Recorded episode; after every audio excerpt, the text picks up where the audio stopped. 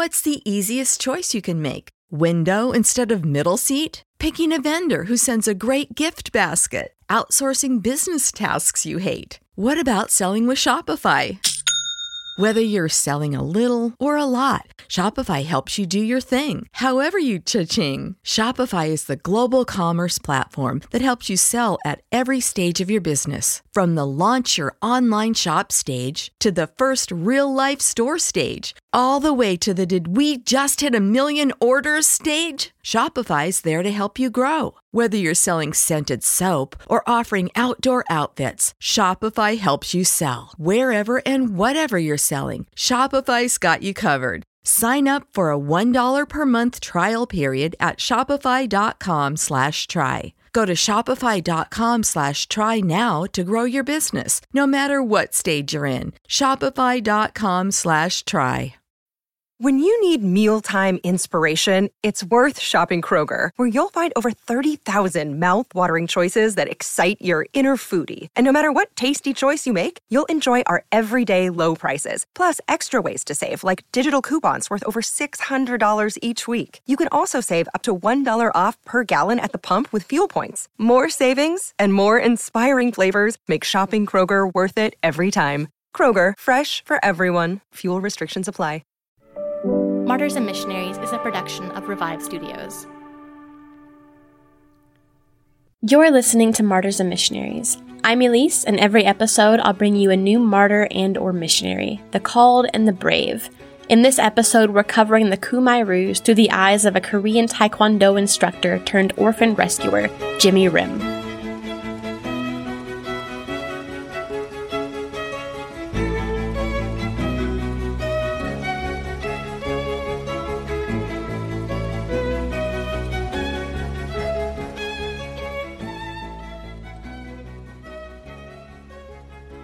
I want to begin this episode by thanking all of you who have recently joined the show and started listening. I've actually received a lot of emails and a lot of Instagram and Facebook messages from you guys saying how much you enjoy the show, and that is always a huge encouragement. So thank you so much for that. I am really appreciative. I also want to give a huge shout out and thanks to Mike, Corey, and Brian, who recently joined us on Patreon. I also want to thank Philip and Neil as they recently upped their support. We couldn't do without you guys, so thank you very much. A little something about the story that we're going to cover today. I found this entirely by accident. I was browsing through the library here at the school and I stumbled across something called With Christ in the Killing Fields. And it wasn't very long, maybe about 150 pages or so. So I looked at it and I was like, oh, this is interesting. Like it has kind of a little bit of a macabre art form to it, like on the front cover. Um, so I started flipping through it and it was really interesting. Like it was very different because it was written uh, as a kind of by a missionary publisher, if I'm not mistaken, about this guy's life and then his current ministry and things like that. And I thought this is really um, unique. And it kind of shows a different perspective and kind of an inside perspective from a Christian, which is really rare um, in the Cambodian genocide because everybody left or was kicked out or was murdered. So this is a very uh, rare insight into what was happening on the ground here. The Khmer Rouge or the Cambodian genocide only lasted for four years, from 1975 until 1979. But in the course of its four short years, it killed 2 million people, uh, one fifth of the population at the time. I'll give you a quick backstory just to kind of give you a context of what's going on, kind of how it comes to be, all those things. Now you may recognize the name Pol Pot. He is the kind of the mastermind behind the Cambodian genocide, although he is not solely responsible for it. Uh, there's always people that help in these sort of things. Pol Pot was a middle class, upper class kind of guy, and his parents sent him to a school in Phnom Penh. This is about the 1930s, 1940s, I believe, and Cambodia is still under the influence of France. If you know anything about French Indochina, you'll know that they controlled the countries of Cambodia, Laos, and Vietnam for the better part of about, I want to say about a hundred years. I think so. anyway, so they controlled this area. And so a lot of the, um, schools and education centers and things like that, a lot of the architecture is French. And Pol Pot ends up going to one of these French schools. And he actually ends up flunking out It doesn't go very well for him. He's not academically gifted. But a few years later, he gets a carpentry scholarship or an engineering scholarship to go to Paris. So he goes there. And while he is there uh, enjoying Paris, he comes in contact with the writings of Marx, Karl Marx, the father of communism. And while he doesn't quite understand Marx, Marx can be a little bit pie in the sky. He does understand Stalinism, and he loves Stalinism.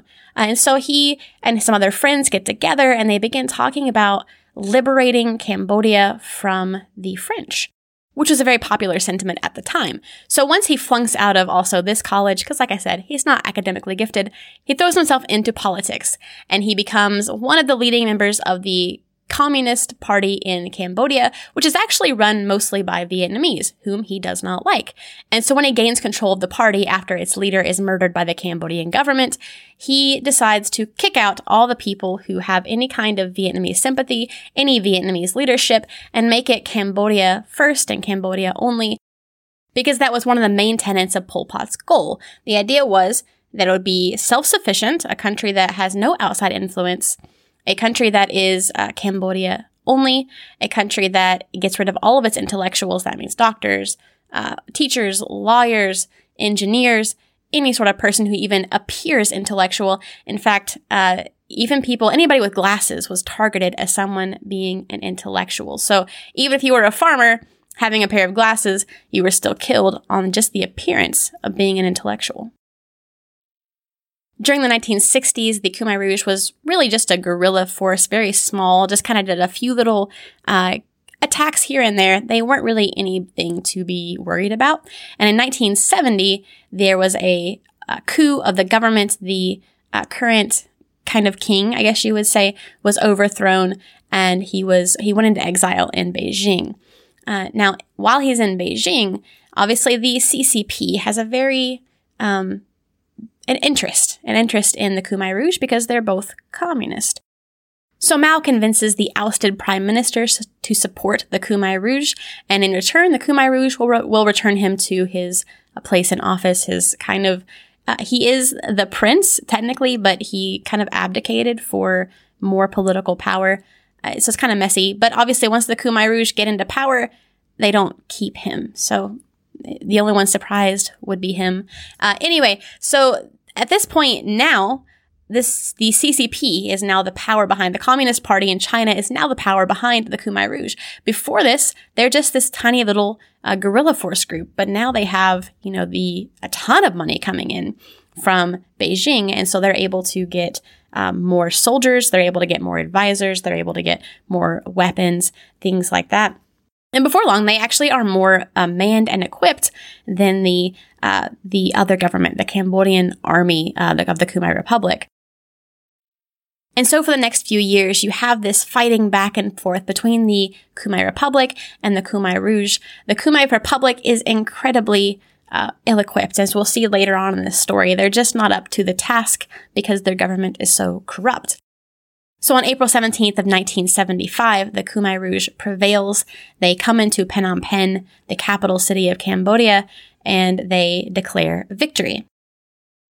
People think that the war and killing is over because for the past few years they've been dealing with a civil war. So they're kind of not particularly excited, I would say, but they were just relieved that the war was over. When the uh, Khmer Rouge came into the city, they were blaring on loudspeakers, hey, don't worry about it, we're all brothers.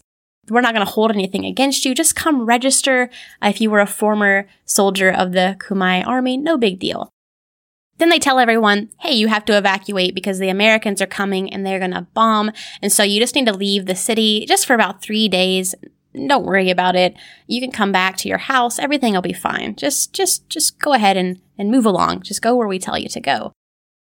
And this is what begins the four years of terror. And also something very important. Everyone was sent off to the farm.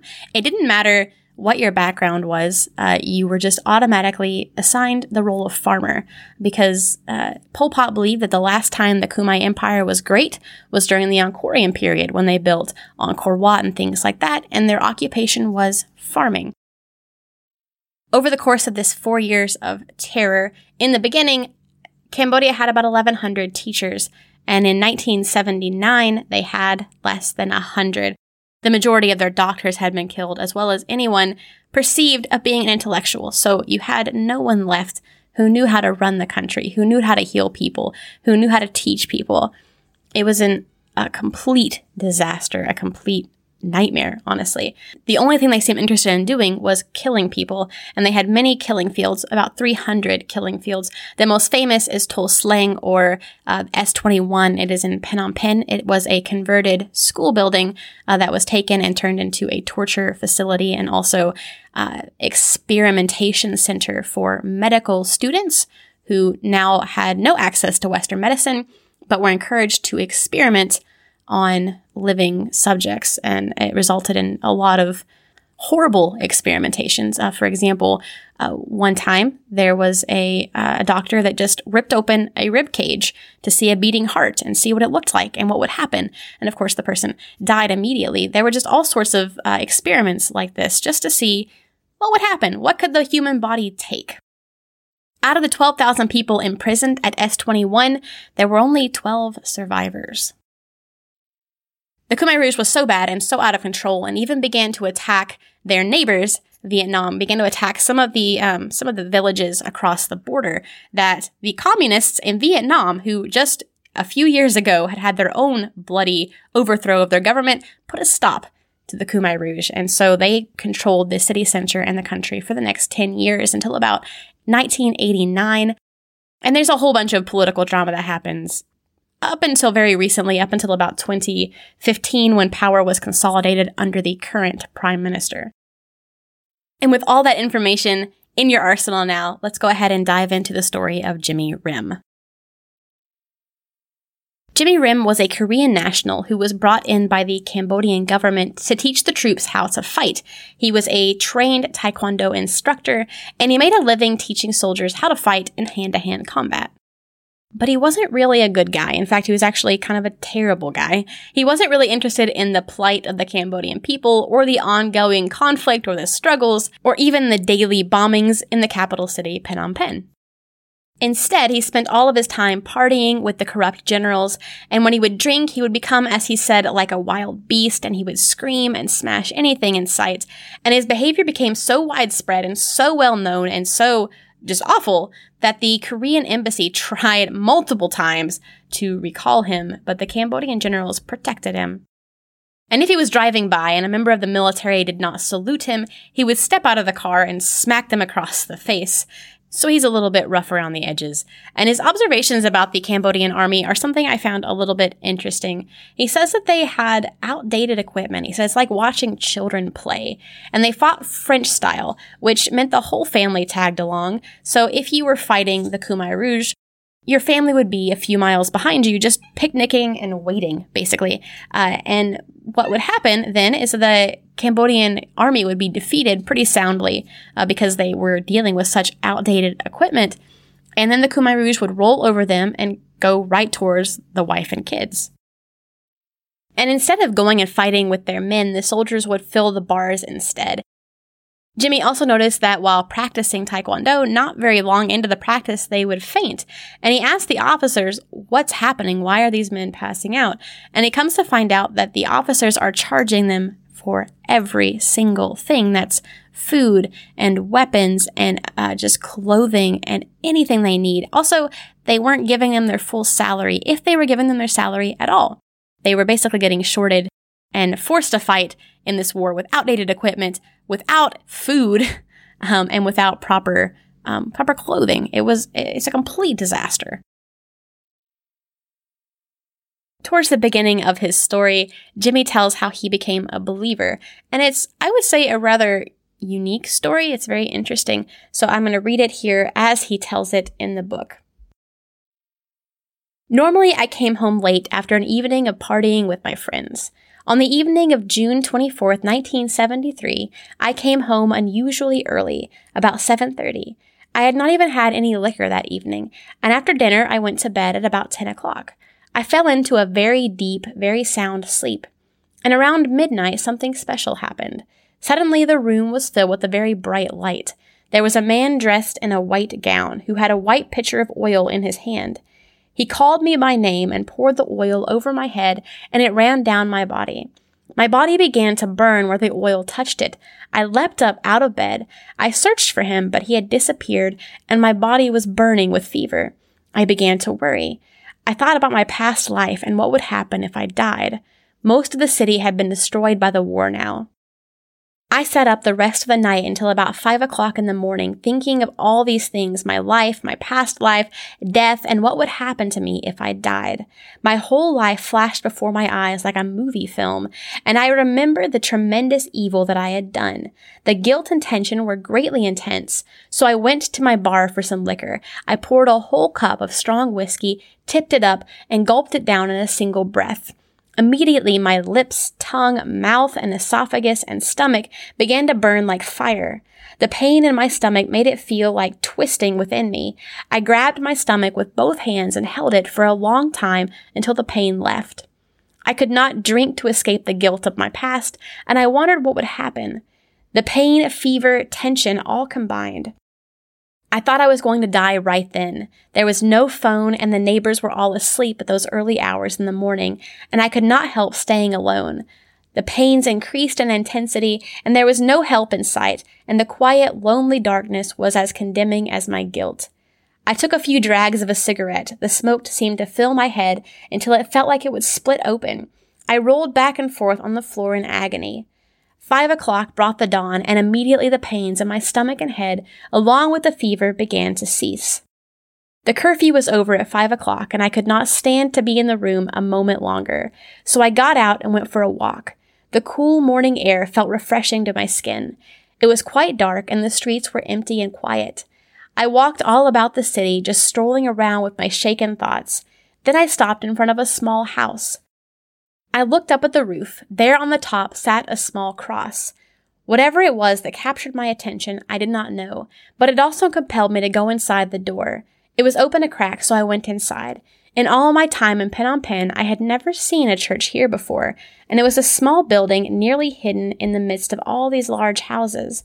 There was an altar and a chair inside, and for some reason unknown to me at the time, I felt drawn to the altar, where I knelt down. I felt groggy and my head hurt as if someone had hit me. I was a heathen, but here I was kneeling at an altar in a church with tears flooding down my face. I did not know how to pray. I just cried. He would stay in his room until he went to the church before daybreak, and he would cry for two hours before going home. And he didn't know anything about God or Christianity in general, and there was no one in the city to ask. It's here he tells his family's background.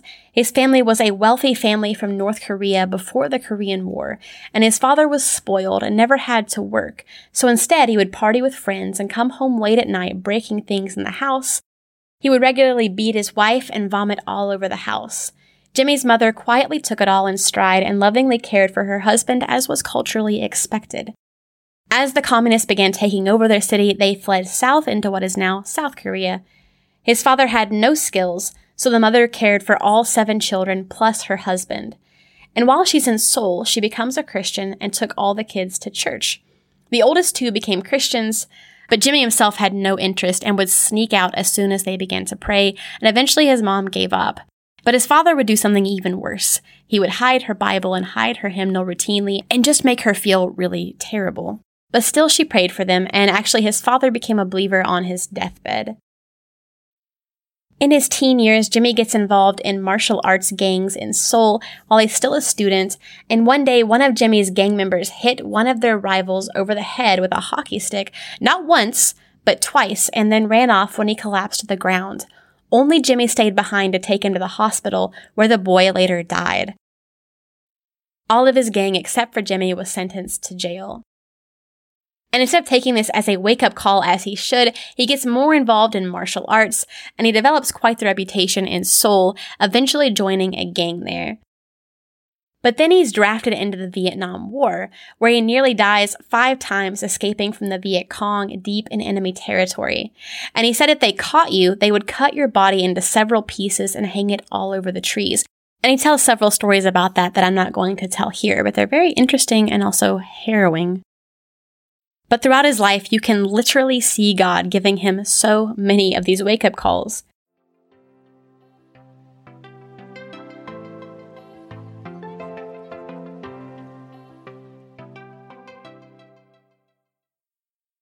What's the easiest choice you can make? Window instead of middle seat? Picking a vendor who sends a great gift basket? Outsourcing business tasks you hate? What about selling with Shopify? Whether you're selling a little or a lot, Shopify helps you do your thing, however you cha-ching. Shopify is the global commerce platform that helps you sell at every stage of your business. From the launch your online shop stage to the first real life store stage, all the way to the did we just hit a million orders stage. Shopify's there to help you grow. Whether you're selling scented soap or offering outdoor outfits, Shopify helps you sell. Wherever and whatever you're selling, Shopify's got you covered. Sign up for a $1 per month trial period at shopify.com slash try. Go to shopify.com slash try now to grow your business, no matter what stage you're in. Shopify.com slash try. When you need mealtime inspiration, it's worth shopping Kroger, where you'll find over 30,000 mouthwatering choices that excite your inner foodie. And no matter what tasty choice you make, you'll enjoy our everyday low prices, plus extra ways to save, like digital coupons worth over $600 each week. You can also save up to $1 off per gallon at the pump with fuel points. More savings and more inspiring flavors make shopping Kroger worth it every time. Kroger, fresh for everyone. Fuel restrictions apply.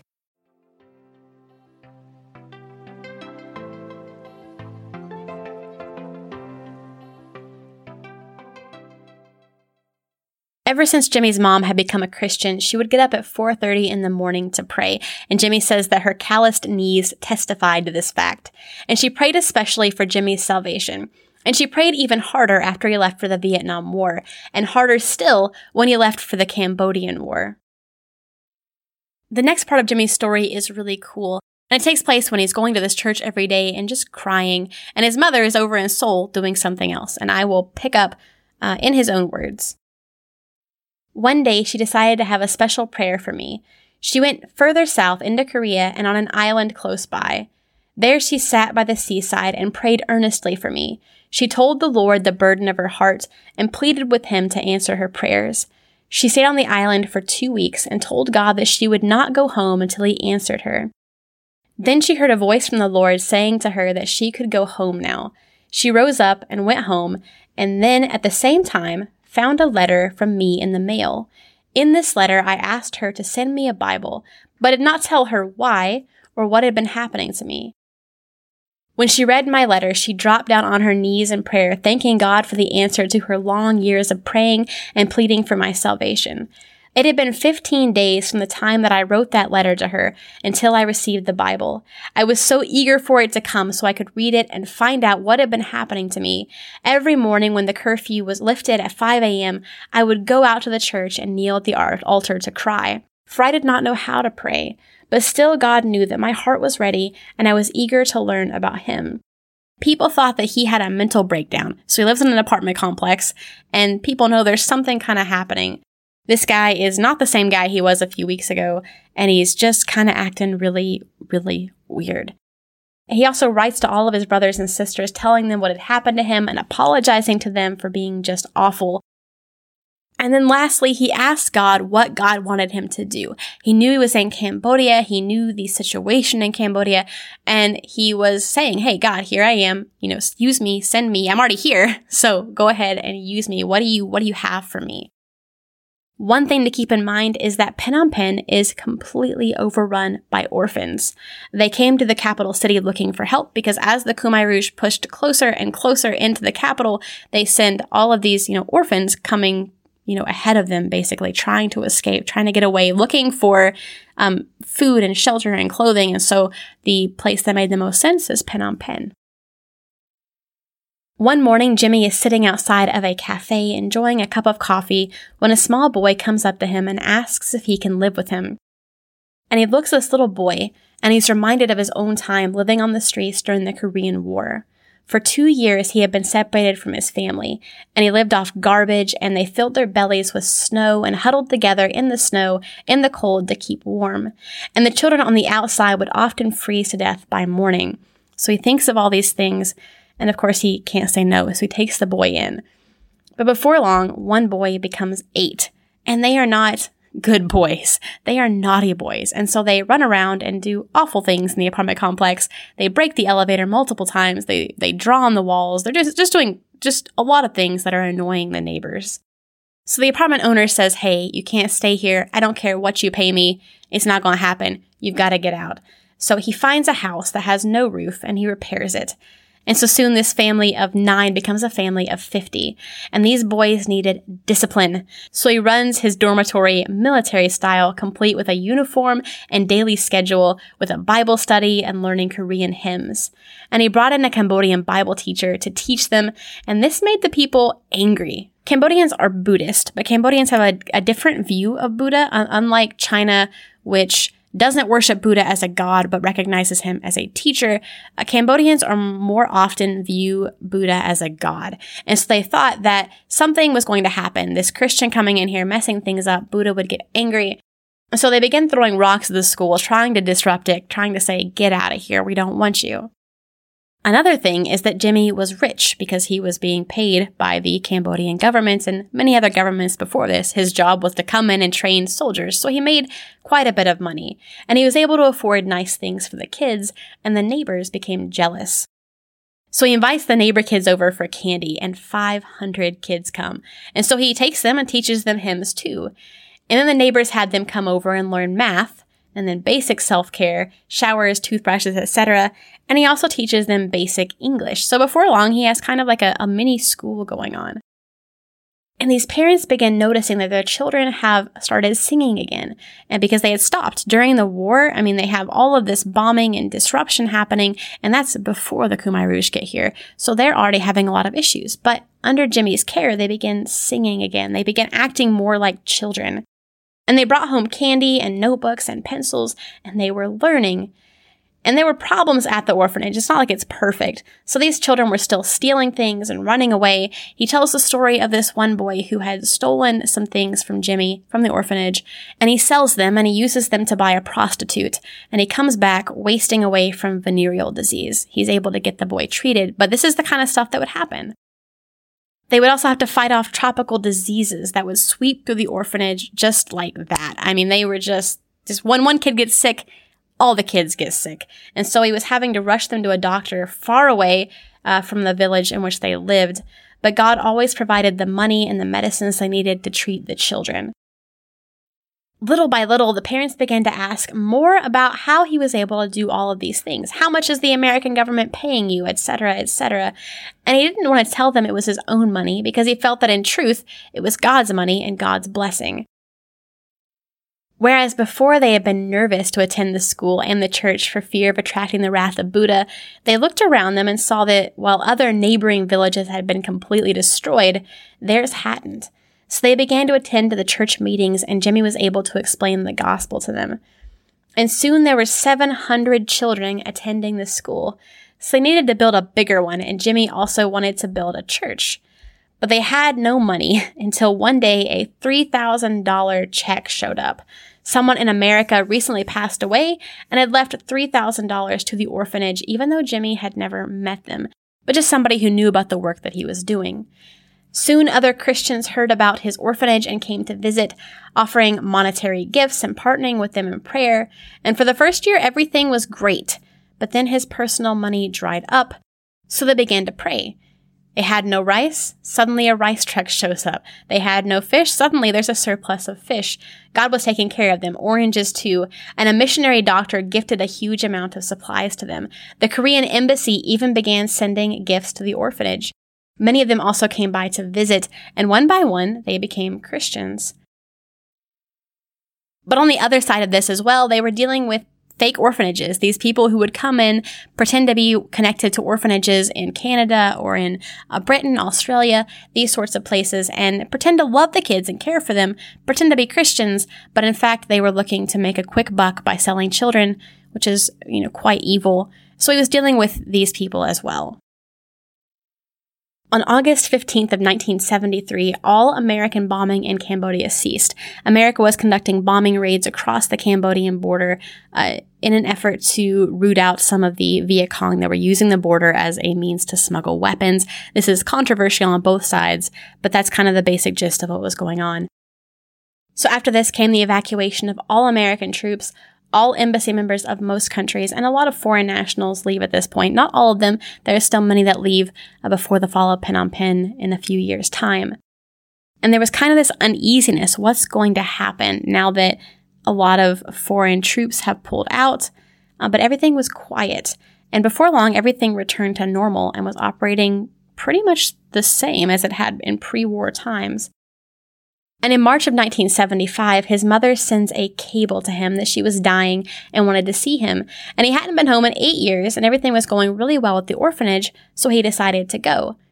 And when he arrived in Seoul, he found that his mother was well and actually felt bad about messaging him because she had gotten better right after she had sent the note.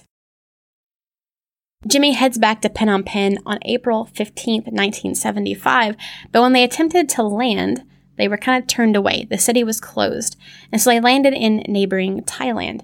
And they tried to get the officials to help him back into Phnom Penh and to get back to the children, but there were no results. And, and two days later, and then two days later, the city falls to the Khmer Rouge, so it is entirely cut off and he has no way of getting back to the children at the orphanage. And he says, for the first time in his Christian life, he complained to God. He says, Lord, you gave me these children and caused me to love them even more than my own life. You know how that two years ago I stayed with them through the danger, taking the chance of being killed for the love of my children, and now you take them away from me. Why, Lord, why? And he stayed at the YMCA and just cried for his children. Essentially, he just, he's all he did. He just cried for his kids. And there's this uh, OMF missionary, uh, this overseas mission fellowship missionary, formerly China Inland Mission, uh, missionary named Andrew Way, and he comes to visit Jimmy uh, and he had a lot of things to say to him, uh, but the predominant one was, Why are you crying? Why are you being so foolish? God wanted you out of Cambodia to use you elsewhere. He made your mother sick to bring you out of Cambodia. He wanted to use you, but not in Cambodia anymore. Another thing, those are not your children. They belong to God now. You're being selfish, Jimmy. It was God's work and plan the whole time, and you know it. So God will take care of his own children, Jimmy. You will find work somewhere else. After the fall of Phnom Penh, refugees began pouring into Thailand. These are children left without a country. And Cambodia and Thailand and Vietnam, well, Vietnam at this point has its own issues, but none of these countries want these children. They don't want these refugees. And Jimmy starts looking for anyone coming from his orphanage, but he doesn't find them. And to be honest, they're actually, as far as I can tell, he doesn't come in contact with any of the children from his orphanage again, or if he does, he doesn't include it in his book. So he is entirely cut off from these children. We have no idea what happens to them. But while he's looking for these children, he notices there's this 400 mile stretch of refugees that are quickly assembling into different camps based on nationalities and all these different things that the areas of the ta- of cities they're coming from. Um, and he begins giving milk to these children and adult refugees. And he had many supporters in Singapore, so he goes there to ask them for clothes for the children, and they give three tons of clothing.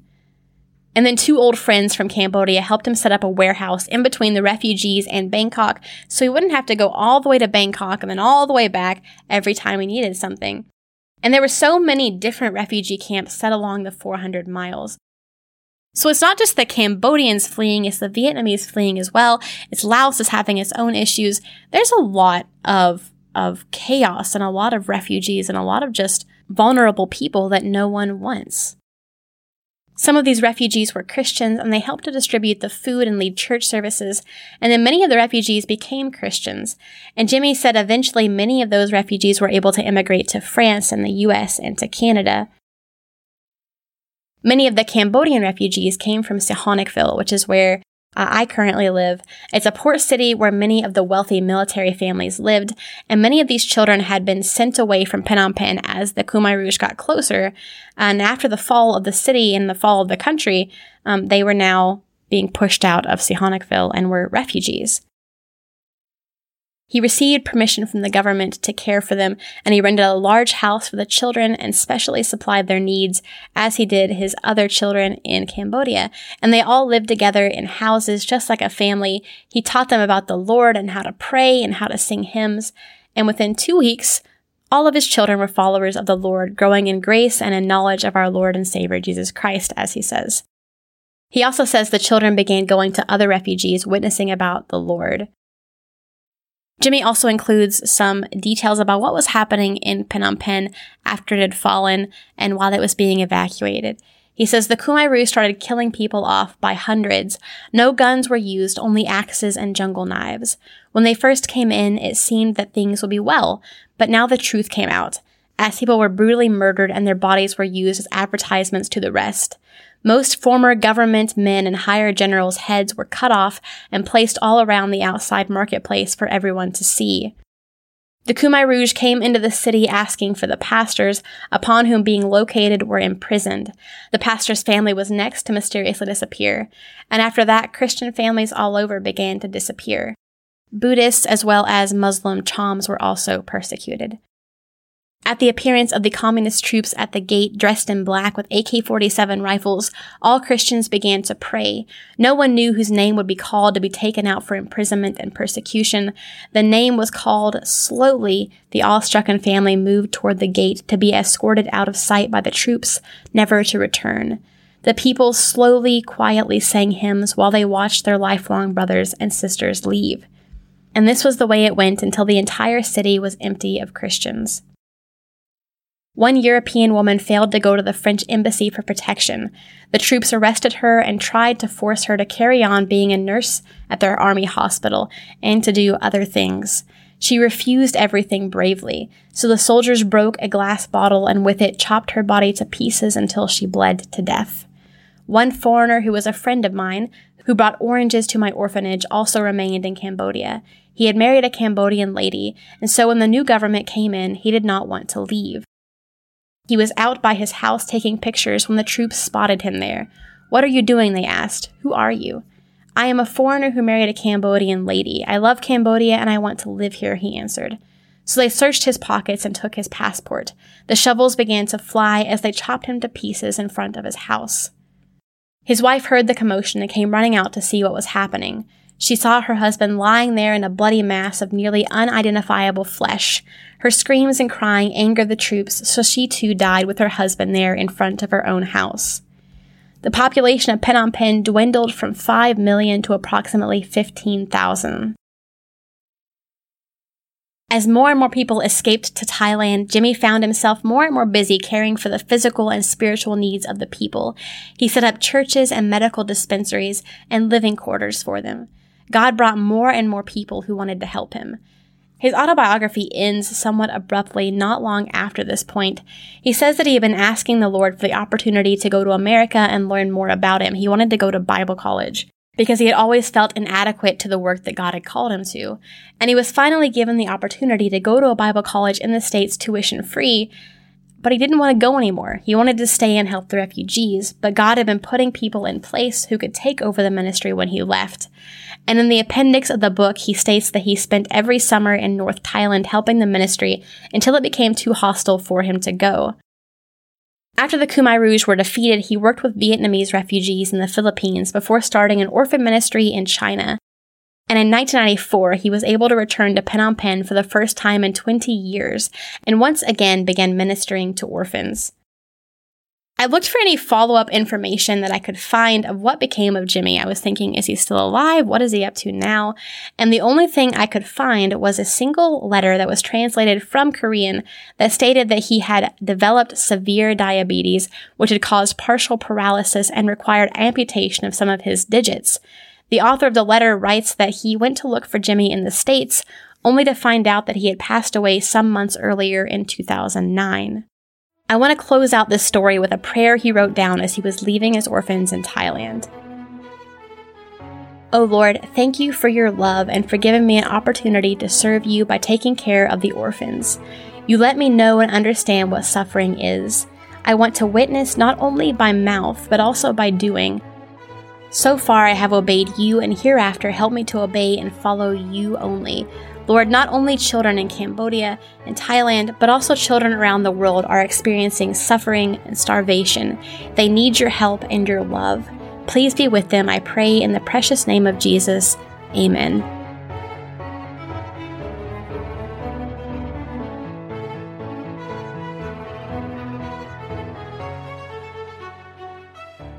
Through talking with my students, I discovered that many older Cambodians don't want to talk about the war.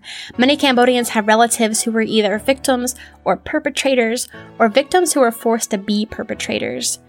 Very recently, the government has attempted to equip teachers on how to teach the atrocities of the Khmer Rouge, there's a very different mindset when it comes to terrible things that happen in Asia. When you compare it to the Holocaust, where people are educated, Germans are educated, everyone around the world knows about the horrors of the Holocaust. When it comes to genocides in Asia, a lot of people who experienced them do not want to talk about them. They don't want to think about it. They want to bury it and move on. But it's important that it's taught and that it's not forgotten. Please be in prayer for future leaders of Cambodia to be receptive to the gospel and remember saints like Jimmy Rim, who, though they won't be remembered like a Hudson Taylor or an Amy Carmichael, still gave their lives to the work of Christ all over the world. As always, thanks for listening to Martyrs and Missionaries. I'm Elise.